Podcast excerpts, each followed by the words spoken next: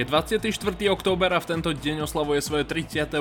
narodeniny bývalý anglický futbalista Wayne Rooney. Vítajte pri počúvaní Sportnet noviniek raného športového podcastu portálu sportnet.sk, v ktorom si zhrnieme to najdôležitejšie, čo sa včera v športovom svete stalo. Futbalisti Košíc prehrali v najvyššej súťaži už 6 zápasov v rade a v tabulke im tak patrí až 10. miesto.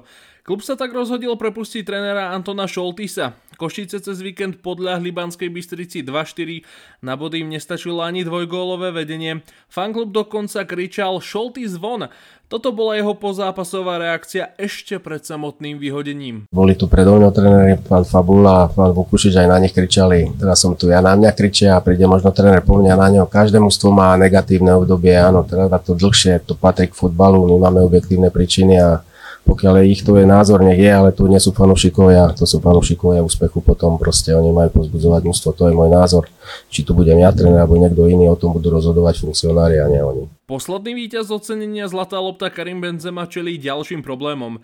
Kedy si odmietal spievať francúzsku hymnu, čelil obvineniu za pohlavný styk so 16-ročnou prostitútkou a v roku 2015 ho vyradili z národného týmu, pretože vydieral kolegu Matieho Valbuenu kvôli nahrávke so sexuálnym obsahom. Tentokrát robí propagandu pre Hamas, ako povedal francúzsky minister vnútra, ktorý ho pre jeho slova spája s islamským hnutím.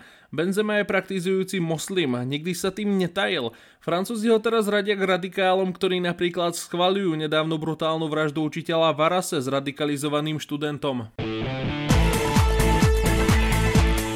Kanadský hokejista Conor McDavid utrpel zranenie v hornej časti tela a bude pauzovať 1 až 2 týždne pondelok o tom informoval jeho klub Edmonton Oilers. 26-ročný útočník sa zranil v zápase s Winnipegom, určite tak vynechá najbližšie zápasy v Minnesota a doma s New Yorkom Rangers. Kapitán Edmontonu možno príde aj o duel pod holým nebom Heritage Classic z Calgary Flames, ktorý je na programe 29.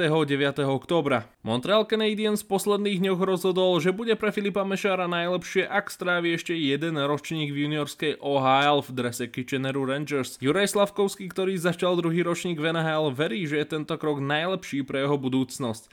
Ako sám podľa TVA Sports povedal, Potrebuje hrať, aby nabral sebavedomie, potrebuje najprv pozbierať skúsenosti. Už teraz je skvelý hráč, no musí sa nájsť medzi profesionálmi.